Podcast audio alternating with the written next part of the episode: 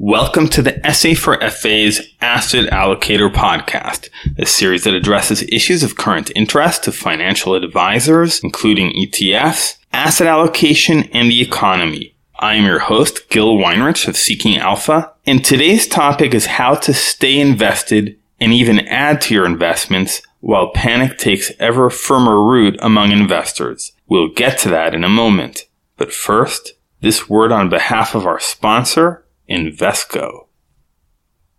The gap between U.S. equity fund flows and safe investments like bonds and cash during the past 12 months is the widest since the global financial crisis, and the 2019 market is on track to record the second largest net outflows from equities in the past 15 years. So says Goldman Sachs' current U.S. weekly Kickstart report, as reported by Investopedia. Along similar lines, State Street Global Advisors reports that US bond ETFs just hit a record yearly flow total, reaching over $128 billion, a billion dollars beyond the previous 2017 record, and with two months remaining in the year. Clearly, investors are saying they expect recession and market reversal, and the reasons why they might think so seem fairly obvious. According to data from the Peterson Institute for International Economics, global growth is slowing, US growth is slowing, Euro area growth is slowing,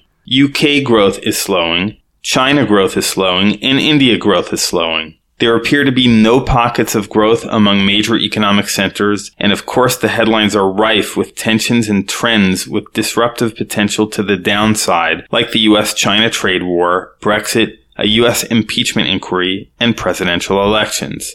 In short, money is fleeing to safety, economic growth is fizzling out, and political tensions are always just a spark away from igniting. There's only one problem with this bleak picture, and that is the US stock market reaching ever new highs. Now, some would say that this is what happens before a big market crash, and I intend to post an interview with a famous market bear later this week to give this view a fair hearing. I too am concerned about the economic slowdown and market valuations that seem high, but I am also allergic to market forecasting, averse to market timing, and committed to a very long-term approach. So it got me thinking, isn't there some way other than selling everything in panic and trying to time your re-entry into the market? Well, longtime listeners know I always call for simultaneous risk on and risk off portfolio positioning. And I think that applies at this market juncture as well. My ideal tripod consists of an equal weighted portfolio of cash, stocks, and real estate. During giddy times when markets are soaring and investors optimistic, this approach seems overly cautious, and in our current environment, my call for remaining invested may also seem overly cautious.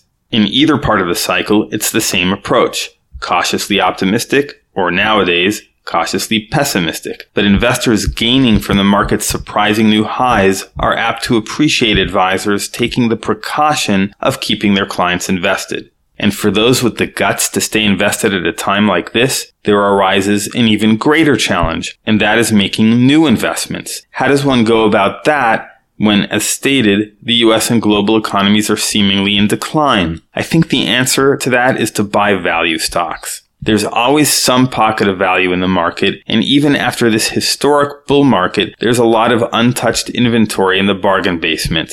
A new article by Seeking Alpha contributor Mario Glogovic notes that the valuation spread between value and growth stocks is at a multi-decade extreme. He compiled the list of the 30 most hated S&P 500 stocks on the basis of four valuation metrics. He also notes that this group's average dividend yield of 3.4% compared to 1.9% for the S&P 500 as a whole could be a trigger to investors to close the gap in valuation between growth and value. While in general I think value is a good approach, I believe that it takes more than just comparing PE ratios and the like to do this right. Glogovic's 30 stocks are a veritable hall of shame of losing businesses and dying industries. Some see retailer Macy's, for example, as deep value, others as deep trouble. But a basket containing all of these stocks could fare well as the ruthless efficiency of capitalism will see to the profitable redeployment of assets through mergers, new management,